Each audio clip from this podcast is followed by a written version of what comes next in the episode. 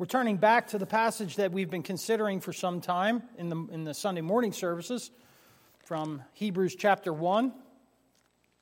And uh, if you haven't been here for the Sunday morning services, we've been going through the first three verses of Hebrews.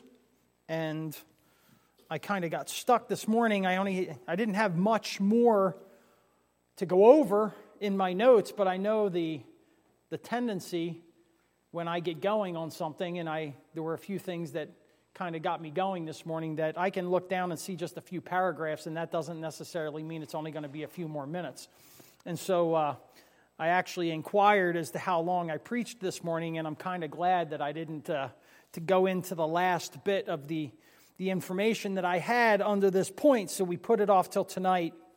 So, in many ways, this is going to be uh, just the culmination or the conclusion of what we were considering this morning, and then also um, a few other thoughts that I have. So we'll just read the first three verses of Hebrews chapter 1, and then we'll ask the Lord to bless our time together. Hebrews chapter 1, verses 1 through 3.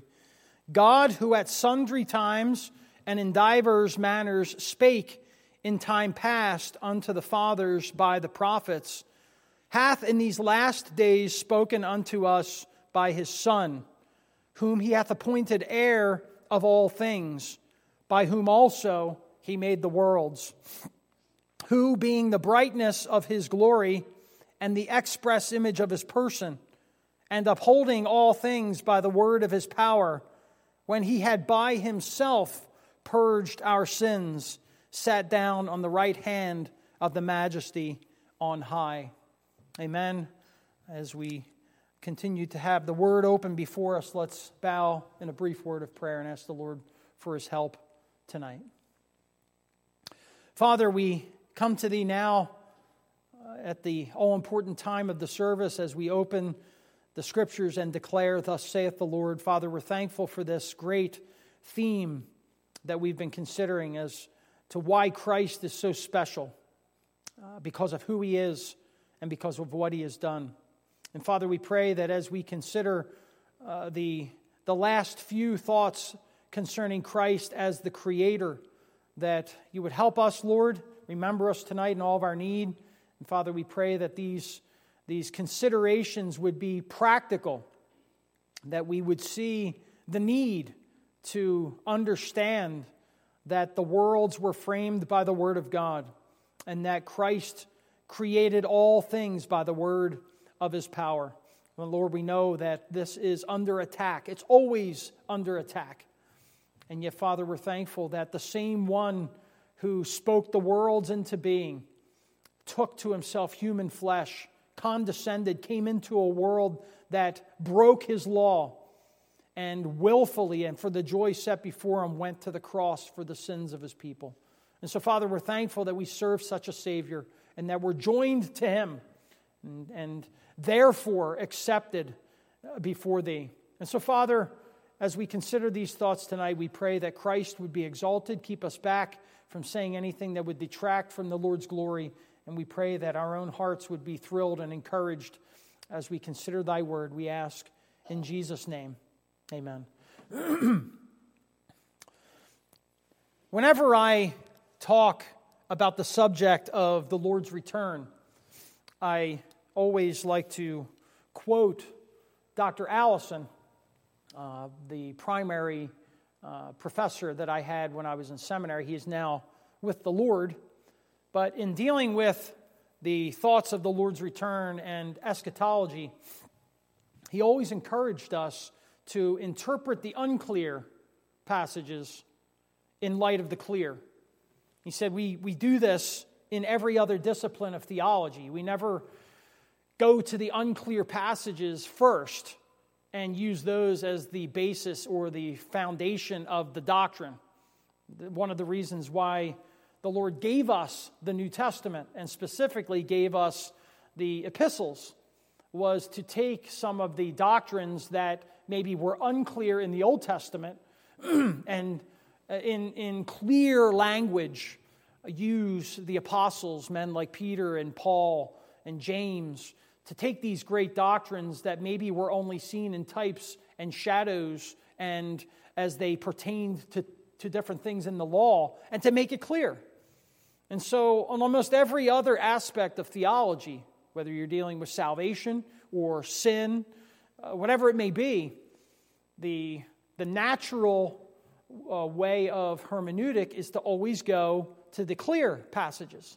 And then on the basis of the clear, you interpret the unclear. Well, when it comes to the, to the Lord's return, or what we often refer to as eschatology, uh, for some reason people lose that discipline. They begin by going to passages that are more spiritual in nature. They, they go to Revelation or they go to Ezekiel. They go to passages that maybe may not even be pertaining to Christ's return, and then tend to ram their own thoughts that they derive from the unclear passages down the throat of those that are clear. And I say specifically, for some reason, when it comes to the Lord's return, if you go to hear a conference, go to a conference on the Lord's return, They'll spend a lot of time in Revelation, they'll spend a lot of time in Zechariah, they'll spend a lot of time in Ezekiel, but they tend to overlook the very places that we go to form the rest of our doctrines, which is the epistles. And I say all that to say that there, whenever I speak of the Lord's return, there are three main passages that I like to turn people to, mainly because they are joined together. Uh, the, the language that is used in these three passages in the epistles uh, is similar. And therefore, my take on, on these passages is if the language is similar and they're speaking of different events, and the language itself connects these passages, then it's not hard to understand that in many ways these events happen around the same time or at the same time. And uh, those passages for our First Thessalonians chapter 4, we often refer to that as the rapture. Uh, for the Lord himself shall descend from heaven with a shout, the voice of the archangel, the trump of God, and the dead in Christ shall rise first. Then we which are alive and remain shall be caught up together with them in the clouds to meet the Lord in the air, and so shall we ever be with the Lord. Paul gives that exhortation to those who are grieving over loved ones that have already died. And he's encouraging them that we are going to be reconciled because the Lord will bring them with him. But he refers to that, uh, that event as happening, happening when the trumpet is sounding. And uh, later in 1 Thessalonians 5, he refers to that event as a thief in the night. The other passage, one of the other passages I like to go to is 1 Corinthians chapter 15. 1 Corinthians chapter 15 deals with the Lord's return, but it's dealing specifically with when we will get our, our new body. For this corruptible shall put on incorruption, and this mortal shall put on immortality. And then shall be brought to pass the saying that is written, Death shall be swallowed up in victory. But the same language is used in 1 Corinthians chapter 15. The trumpet shall sound, and the dead shall be raised incorruptible, and we shall be changed. New bodies, death is swallowed up in victory same language. It's when the trumpet's sounding. The third passage is the passage that we read from a little while ago, and this is one of the reasons why I wanted to read from 2 Peter chapter 3. Because 2 Peter chapter 3 is often a passage that we go to to uh, comment on the Lord's return, because there are things mentioned in this chapter that uh, Peter says are going to happen in the future um, the chapter begins by him saying that he wants to stir up their minds by way of remembrance. And this is really the job of every pastor, of every teacher. Uh, there's no new doctrines that we continue to introduce. The responsibility of the man behind the pulpit is to seek out the old paths, the doctrines that the church has studied and has been blessed with uh, for centuries. Uh, there's no new doctrine. Paul, uh, Peter understood that, that that was his responsibility, is to stir up the mind by way of remembrance. The interesting thing is that it's not just his words that he is referring to when he talks about the Lord's return, because in verse 2, that you may be mindful of the words which were spoken before by the holy prophets and of the commandment of us, the apostles of our Lord and Savior. The doctrines that you find so clearly expounded in the New Testament, here it applies to the return of Christ, but you can, you can say that this is regarding any doctrine, and specifically the doctrines of salvation and as they apply to Christ, are found in the Old Testament as well. The Old Testament is a, a section of the Word of God that, that, that preaches Christ as well. Christ is there. When Christ was on the road to Emmaus, he began at Moses and he showed unto them in all the scriptures the things concerning himself. That was only the Old Testament. We didn't, he didn't have the New Testament. And so there was a Bible study there that Christ uh, had with the two on the road to Emmaus where he showed them in all of the Old Testament the things concerning himself.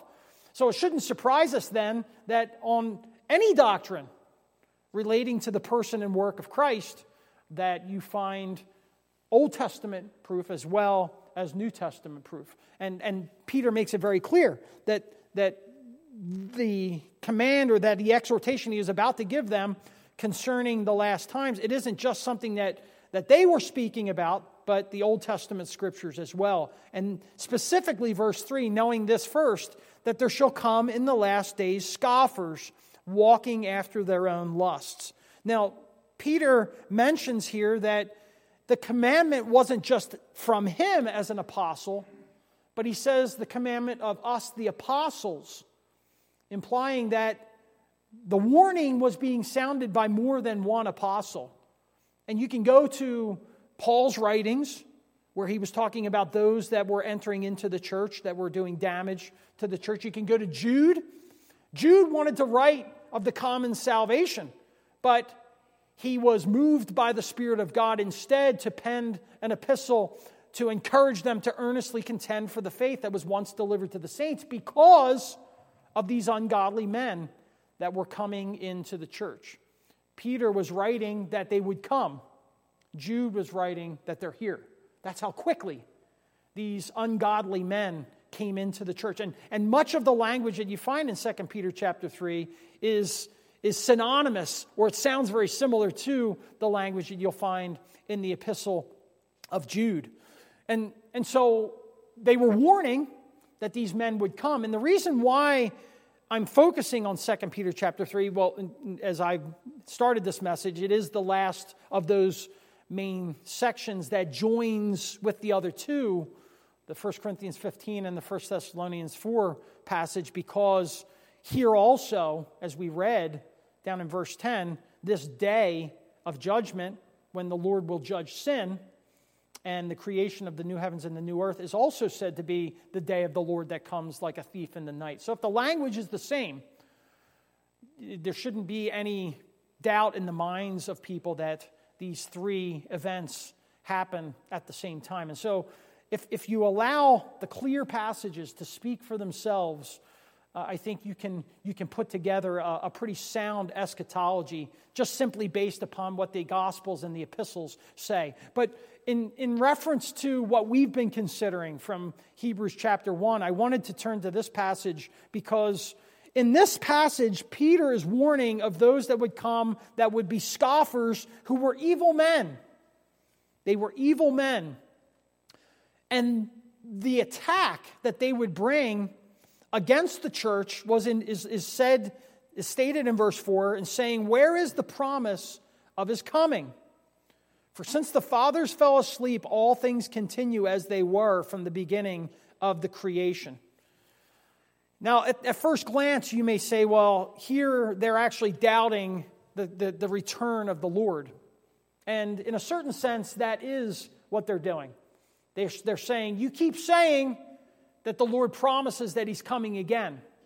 But there are, there are a number of things that take place in connection with the Lord's return. We considered some of them already. 1 Thessalonians 4 that we which are alive and remain shall be caught up to meet the Lord and those saints that have already died in the air. Is that what's in focus here? Well, no, that's not what's in focus here we consider from 1, Thessalonians, 1 Corinthians 15 that we will receive a new body and death is swallowed up in victory. Is that what they're attacking here? No, that's not what they're attacking here. Peter says what they're attacking here. He's, they say, Where is the promise of his coming? For since the fathers fell asleep, all things continue as they were from the beginning of the creation. They're saying, in connection to the return of Christ, that the aspect of his return that they're attacking is that Christ is coming again to judge sin. Christ is coming again to bring judgment upon the ungodly. That is an aspect of his return. It's a glorious event for his people. And the older that we get and the closer that we get to seeing the Lord face to face, nothing thrills our hearts more than that moment when we will pass and be in the presence of the Lord and be with Christ forever. So it's joy there's joy. But there's also an aspect of, of Christ coming to judge sin. And that's what's being focused upon here. But what I want you to consider in connection with what we were thinking about today and connection with, with Hebrews chapter 1 uh, in our study in Hebrews, we've been spending time on Sunday morning considering who Christ is.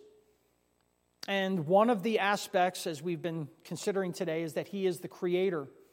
And we've been spending a lot of time dealing with the attacks of the ungodly against the doctrine of the creation, the beginning of, of the universe. We spent some time dealing with different theories that the ungodly, mainly the Big Bang, and, and how they thought that the universe began.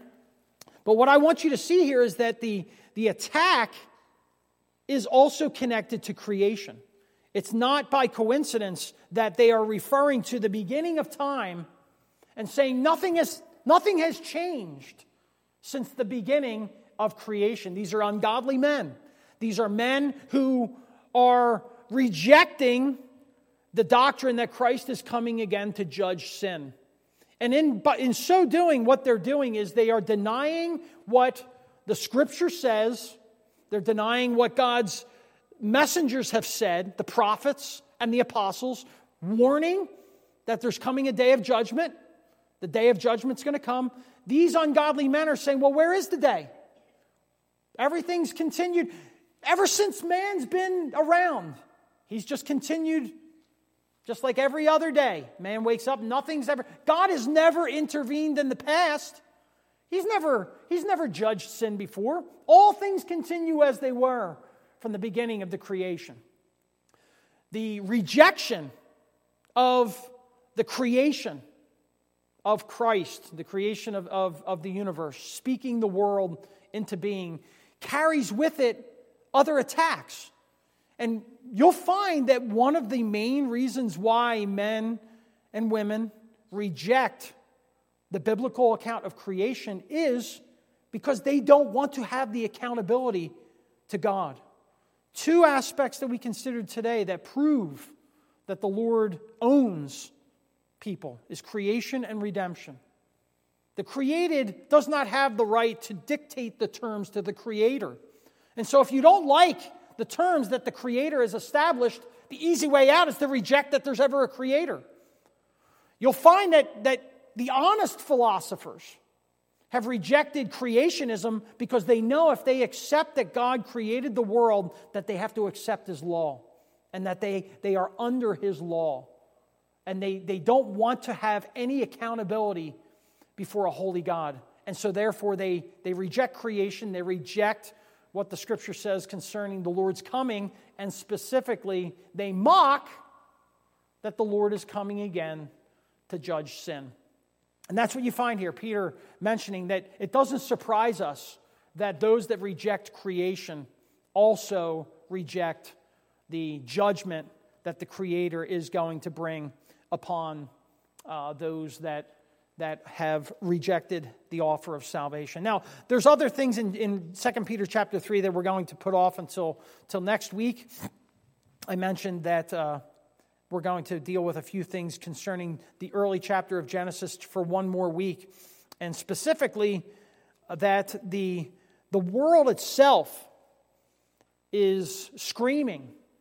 The physical, natural world itself is screaming that something happened, that the world has not continued the same as it always did since the beginning of creation, since the beginning of time. That there's something that is visible in the natural world that screams to us that something catastrophic happened. And Peter says that that event was the flood, that the Lord judged sin already. And this is why it's so practical and so pertinent to the rejection of the Creator and therefore the rejection of the Creator coming to judge sin. It's because Peter's saying not everything has continued like it always did. The Lord clearly did something before. And that something was the flood. And the flood came because the wickedness of man was great in the earth. The old, in other words, what Peter's saying is the Lord has already judged sin. And the passage here says that these men take that knowledge and that evidence that they see in the world around them and they choose to be ignorant. Now, ignorance is usually something that is the result of no knowledge, right? if someone's ignorant, they're just, they're just uninformed or they, they just don't have the mental capacity. You know, you get into the realm of quantum physics, okay? I'm ignorant because I don't have the mental capacity to, be, to even be able to talk uh, along the lines. I, I, was telling some folks this afternoon that I had actually had a, a quote of an abstract that this fellow did, a, a grad student at Harvard, who wasn't a Christian, but was just dealing with the Big Bang Theory, and he pretty much tore it to shreds. He said, It's, it's, it's pretty much fiction. Like, it doesn't even make sense.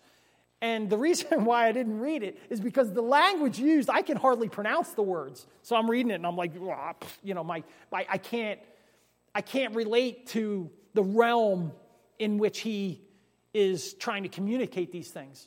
Now, I'm ignorant when it comes to some of these words. And it's not because I'm stupid, it's just that I, it's so much above where I am. I, I'm not on that wavelength, right? Peter's saying that's not the case here. The information that we see in the world around us is clear. It's clear. And God made it so to be clear. When you see things in geology and see things in the natural world that tell us something catastrophic happened, and then in his word, he clearly states what it was and why it was brought, it's very clear for the average common man to understand. Therefore, the ignorance that is expressed by these scoffers is said to be willful ignorance. Okay? Ignorance is usually something that does not involve the will it's just a lack of, of reception. Here it's a, a baffling word, it's a willful ignorance, implying they are exercising their will to, to want to remain ignorant to what the message of the Lord was in the flood. And what Peter is pretty much saying is the Lord has given you every indication in the natural world. You're choosing to reject that He created the world and that by virtue of him being the creator, he's also the judge. And the rejection, oftentimes, especially in the realm of the educated, is that they reject Christ as the creator because they reject Christ as the judge.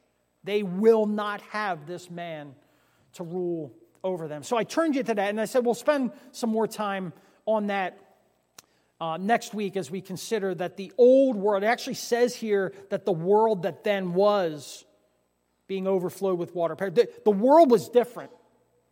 When, when Noah stepped off the ark, it was a completely different world. Completely different world. Because he even says here, after that, he says, but the heavens, but the heavens and the earth which are now are kept in store the same way that the old world, which was completely different than the one we live on now, was destroyed by water, and then Noah stepped off into a, onto a new earth, that new earth is also being reserved for destruction because of sin, and this time it'll be by fire. But the rejection of the Creator and how the Lord has judged sin is something that is an ignorance but it's a willful ignorance. And you see that in the, in the realm of the educated. When they reject Christ as the creator, it isn't just that, it's the theology that gets thrown out along with it. Primarily, they do not want to be answerable to the God of all the earth. And so, Second Peter chapter 3 is, is something we're going to spend some time on next week. But I wanted to say that specifically, there are there's reasons why people reject the creation account. It isn't just that they, they have all these different theories and they say, nah, I just don't, I just don't buy into that. They understand what it means when God says that He made the world. They understand that. And they, they hate the idea of having a God that holds them accountable for sin. So, in dealing with this these attacks, and every one of our, our kids are going to be facing these attacks. There's, it's, it's something that, they're, they, that they are faced with from the earliest age. Uh, they need to be reminded, and we need to be reminded, that ultimately the rejection of this doctrine is a hatred of Christ and his, his complete work. It's a complete rejection of Christ, it's a rejection of the gospel. The gospel teaches that Christ is going to come and judge sin. It, it, when the Spirit comes, He's going to con- convince the world of sin, of righteousness, and of judgment. If a man is preaching under the power of the Holy Ghost, he's going to be preaching judgment for sin. The rejection of the Creator often is because they don't want to accept that there's going to be judgment for sin. And so the, the creation account and understanding that God spoke the world into being is an essential. It's essential. And it's even more essential the more ungodly a society gets. And so I want to leave these verses with you. These are the verses I wanted to, to leave with you earlier today and uh, wrap up this section on Christ as the Creator. It says there in verse 2 of Hebrews chapter 1, where we've been spending time, well, first one says, God, who at sundry times and in divers manners spake in time past unto the fathers by the prophets, hath in these last days spoken unto us by his Son, whom he hath appointed heir of all things, by whom also he made the worlds. This is where we've been spending the time together. I want to give you the verses in dealing with creation. And if, if you want to write them down, you can. If you want to go back later and listen to, um, to the message, and, and put them together, or at least keep some of the main ones in your mind. I think it'll do you good to realize it isn't just, this isn't a doctrine that is, is randomly touched on, right? We deal with the, the doctrine of head covering or the Lord's Supper. You have the account in the gospel where the Lord instituted it, and then you have the, the, the account in 1 Corinthians 15 or 1 Corinthians 11 where uh, the Apostle Paul commands it, right? And so that's it. But this is a, a doctrine that you find throughout the scriptures, and it's an essential, it's a foundational doctrine uh, that we need to be uh, familiar with, and specifically uh, as it refers to Christ. I think most people, even in evangelical circles, when they talk about creation, they lose the perspective that the one who spoke the world into being was the second person of the Trinity, by whom also he made the worlds. Christ is the one who spoke the world into being. And so, the verses I want to leave with you, I guess seven verses here. Obviously, the first one that's the most obvious is Genesis chapter 1, right? That's all you need. If you believe that this is the Word of God, Genesis chapter 1, verses 1 and 2 make it very clear. In the beginning, God created the heavens and the earth. The earth was without form and void, darkness was upon the face of the deep. Spirit of God moved upon the face of the waters. God made the world in the beginning. We're not given any other information. I, I mentioned earlier today that, that when it comes to creation, we're, we're not given any, we're not given much information as to what took place before this time. Some, some people uh, believe that there are passages later that deal with, with Satan's fall. Um, references to Lucifer, things that may have happened. I'm not entirely convinced that that section dealing with Lucifer is actually talking about the devil. Um, there's differences of opinion there. But even if it is, right, and you, you have a little bit of a description of what happened when the devil fell into sin eh, or, or fell from his estate wherein he was created, along with, with all the fallen angels, the amount of information that the Lord gives us is virtually nothing before this. We're not aware of much. We have the passages in the New Testament that talk about that we've been chosen in Christ before the foundation of the world, things that have happened before the foundation of the world. But what actually existed before Genesis 1, verses 1 and 2? We're not told. And you know, I'm okay with that. These things have been given to us for our learning that we, through patience and comfort of the Scriptures, might have hope. If the Lord wanted us to know what took place before man was created, He would have told us. I'm fine with this passage being one of the, the foundation texts. In the beginning, God created, created the heaven and the earth. So that goes without saying. Genesis 1, verses 1 and 2 is, is one of the verses. Colossians chapter 1, verse 16 for by him, this is Christ, were all things created that are in heaven and that are in earth, visible and invisible, whether they be thrones or dominions or principalities or powers. all things were created by him and for him. Okay, Colossians chapter 1, verse 16. John, the Gospel of John, chapter 1, verses 1 through 3. In the beginning was the Word. The Word was with God, and the Word was God. The same was in the beginning with God. All things were made by Him. Very clear. All things were made by Him, by the Word. And without Him was not anything made that was made. Anything that is material, anything in the natural realm anything of substance that we can visibly see was made by Christ. He was in the beginning with the word with he was with the Father, he was in the beginning with God and all things were made by him. John the beginning of John's gospel chapter 1. Then you have Revelation chapter 4 verse 11. Thou art worthy, O Lord, to receive glory and honor and power for thou hast created all things, and for thy pleasure they are and were created. Again, the author of creation said to be the Lord Jesus Christ. Matthew Henry, upon this verse, said, We have the ground and the reason of their adoration, which is threefold. And the first thing that he mentions here is that he's the creator of all things, the first cause of all things and none but the Creator of all things should be adored. No made thing can be the object of religious worship. Right?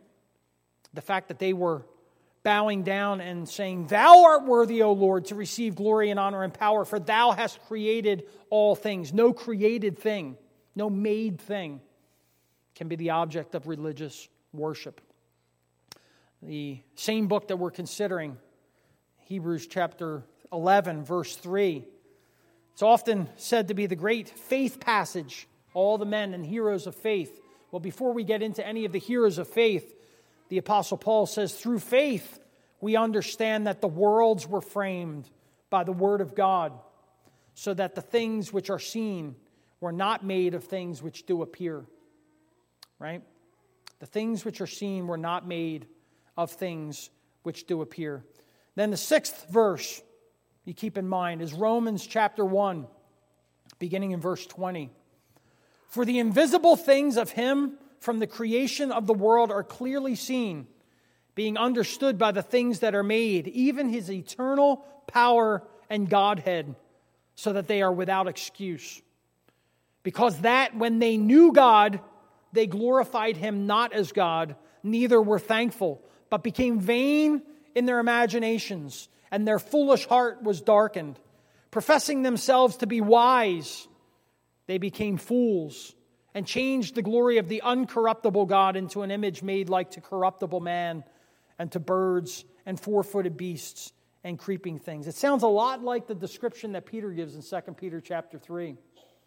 The scoffers, these men that come along and say, Where's the promise of his coming? Here, Paul says, professing themselves to be wise, they became fools. The clear things that we see reveal the invisible things of, from the creation of the world. John Murray, in commenting on this, said, We must not tone down the teaching of the apostle in this passage. It is a clear declaration to the effect that the visible creation, as the handiwork of God, makes manifest the invisible perfections of God as its creator. That from the things which are perceptible to the senses, cognition of these invisible perfections is derived, and that thus a clear apprehension of God's perfections may be gained from his observable, his observable handiwork. Things that we would not otherwise know about the Lord that we can clearly see in the handiwork of creation. It's not a finite cause that the work of creation manifests, but the eternal power and divinity of the Creator. This is but another way of saying that God has left the imprints of His glory upon His handiwork, and this glory is manifest to all. And he goes on to quote verse 19 For God hath showed it unto them. God has showed it unto them. The invisible things from the creation of the world are clearly seen. And they reject it, professing themselves to be wise. Right? Don't we hear the same attacks from men today? The science, the science says this that the universe existed the size of a pinhead.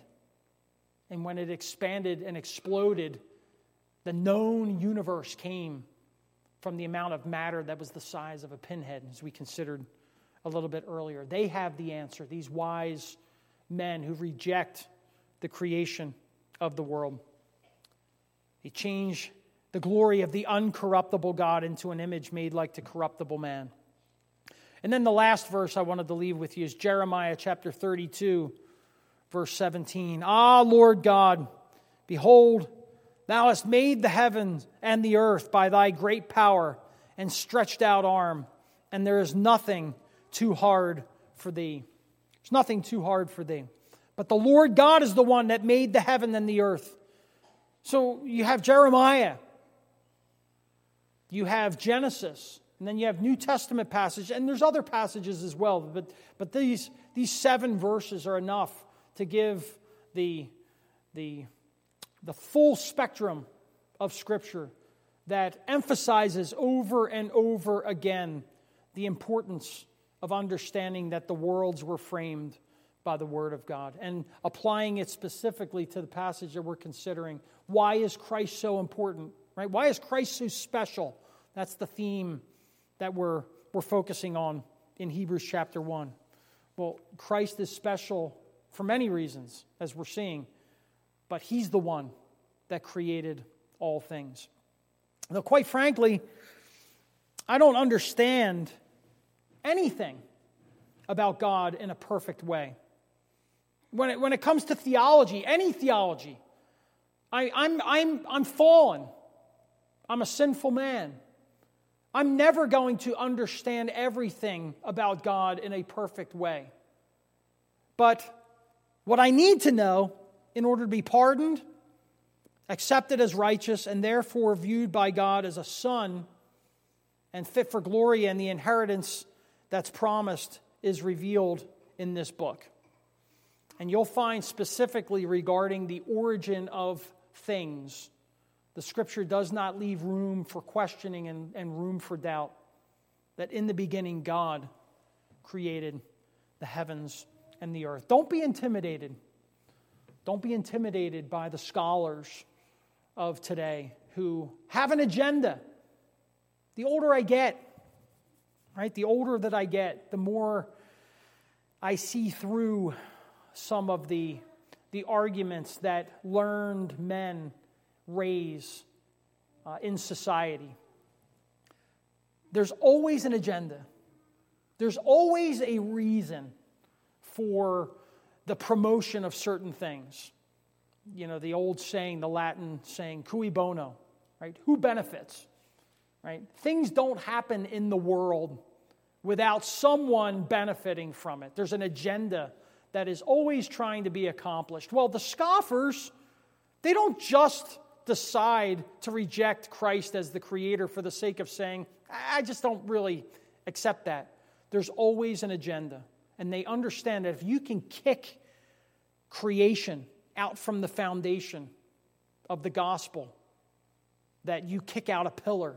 You kick out not just that God spoke the world into being, but this is an attack against the person and work of Jesus Christ. The same one who created the worlds is the same one that's going to come one day in flaming fire, taking vengeance on those that Know not God and obey not the gospel of the Lord Jesus Christ. So it's, a, it's an essential doctrine that we need to hold. And so, as we have been considering this, and again, if you haven't been here for the study, we've been spending two or three weeks dealing with creation. I encourage you to go back and, and listen to, to what we've been considering. Uh, this is uh, a thrill to my heart as I realize that the one who created the worlds, we were just talking about this today, that you know, John chapter 1 makes it very clear that no man has seen God at any time. The only begotten Son, which is in the bosom of the Father, he hath declared him. Right? So no one's seen God the Father at any time. And I, I think that the only connection that God the Father makes with men is, is audible. There's times where he speaks. You think of Christ's baptism, this is my beloved Son, in whom I am well pleased. But when, when God is seen interacting with men. It's always the second person of the Trinity. It's the Lord Jesus Christ. So when you're dealing with creation, the one who spoke the world into being, the one who created man from the dust of the earth, the one who put him in the garden, the voice of the, of the, of the Lord walking in the garden in the cool of the day, coming to seek out Adam after he broke the commandment of not eating the tree of the knowledge of good and evil. The one who, as it were, got down on hands and knees and slit the throat of the animal to make, to make skins for Adam and Eve to cover them. The one who gave the promise that the, the, the fruit or the, the seed of the woman would crush the head of the serpent. The, all these interactions is Christ, the creation, the redemption shows the, the gospel. You can't just remove creation from the message of the gospel. You can't just set it aside or concede aspects of creation that are clearly set forth in the Word of God. Scripture's clear. Christ spoke the world into being, and the same one that spoke the world into being is coming one day to judge men for their sins. So I trust that these thoughts, again, this was mainly finishing up from this morning. Uh, but again, I wanted to make sure I didn't really skim over those verses to give you the scriptures uh, that clearly say that uh, the, the origin of the universe is uh, the origin. Uh, the origin of the universe is, is God Himself. And that these attacks that come against Christ, they're always to accomplish an agenda, which is that they don't desire to have God to rule over them. So I trust that these thoughts will encourage you uh, as we've considered them this evening. We're going to sing as we conclude the service, we're going to, to sing hymn number 600. Hymn number 600, we, we Rest on Thee. And we'll stand together as we sing. Hymn number 600.